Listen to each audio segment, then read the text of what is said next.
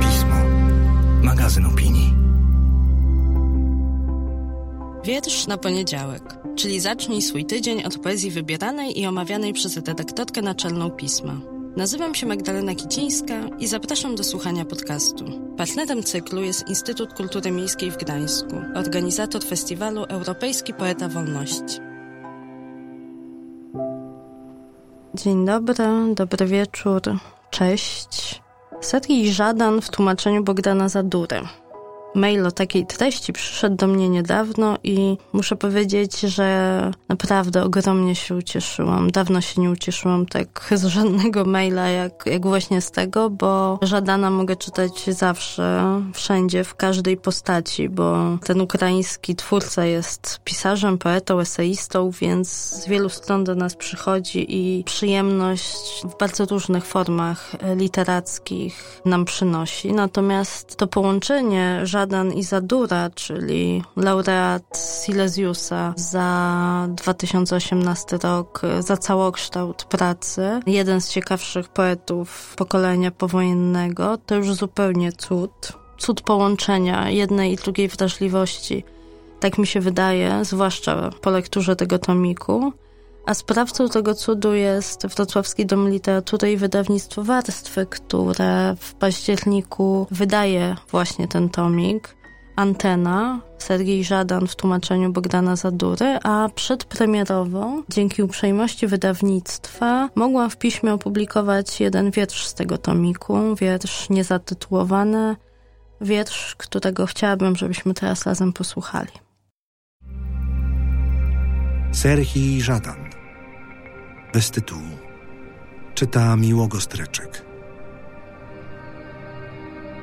No więc teraz nie rozmawiają.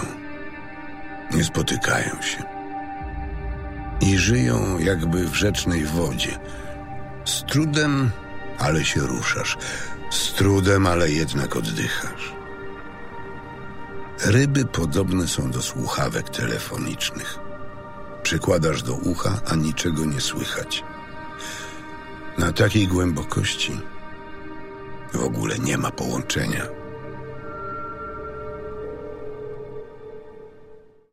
Tom Antena, z którego pochodzi ten tekst, to zbiór wierszy podzielonych na no w zasadzie na dwie zasadnicze grupy, na książkę zmarłych i antenę właśnie. Ta pierwsza składa się z tekstów, które trochę skradają się w stronę prozy poetyckiej, a ta druga to teksty o zdecydowanie bardziej intymnym charakterze. Ja czytając je miałam wręcz wrażenie, jakbym podsłuchiwała cudze rozmowy, a nawet szepty. Nie czytam po ukraińsku, ale wydaje mi się, jestem tutaj prawie pewna, że Zadura w bardzo taki delikatny sposób podszedł do, do tłumaczenia, do wynajdywania odpowiednich słów i znaczeń, bo te teksty z drugiej części tomu są precyzyjnie delikatne. Nie wiem, czy takie określenie jest jasne, ale kiedy czytałam kolejne wiersze, a to jest taki tomik, który w zasadzie połyka się przy pierwszym spotkaniu, bo się chce czytać jeszcze i jeszcze i jeszcze. Może właśnie dlatego, że to wrażenie podsłuchiwania cudzej rozmowy tak nas wciąga, jak to podsłuchiwanie ma w zwyczaju że nie możemy się oderwać, ale też, że ta intymność języka, delikatność określeń, których nasycenie jest takie głębokie, że to za duże bardzo, bardzo, bardzo się udało. A czytałam Żadana też w innych tłumaczeniach i nie miałam poczucia, że, że to jest to, że to jest dokładnie to sklejenie tłumaczenia z oryginałem, o które chyba w tłumaczeniu poezji chodzi i o którym rozmawialiśmy niedawno z Magdą Heidel, tłumaczką i laureatką tegorocznej edycji Europejskiej Poeta Wolności.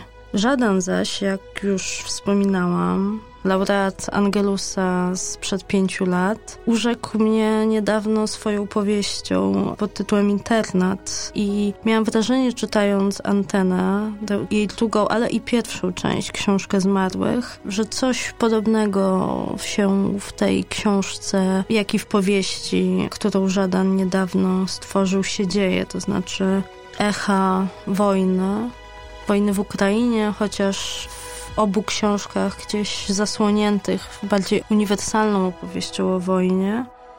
Te echa mieszają się z bardzo osobistą historią, opowiedzianą w subtelny, a jednocześnie dosadny sposób. To jest coś, to jego pisanie, pisanie Żadana jest dla mnie jak malowanie farbami wodnymi. Tam, gdzie trzeba bardziej rozmytych płaszczyzn, rozmytych plam farby, tam one się pojawiają, ale tam, gdzie potrzeba precyzji, tam wtedy autor sięga po ten cienki pędzelek do akwarel i, i coś punktuje, coś, jakiś konkret, jakiś szczegół ustawia właśnie w tym miejscu, w którym powinniśmy go dostrzec. Nie mogę się doczekać już października, kiedy dostanę tę książkę w fizycznej formie i będę ją mogła przeczytać raz jeszcze spokojniej, a może znowu właśnie tak łapczywie, bo taka to poezja. Myślę sobie też, że do październikowego światła, do jesieni ona będzie bardzo dobrze pasować i może ją przeczytam jako zupełnie inną książkę niż teraz, kiedy, kiedy lato jest pełne.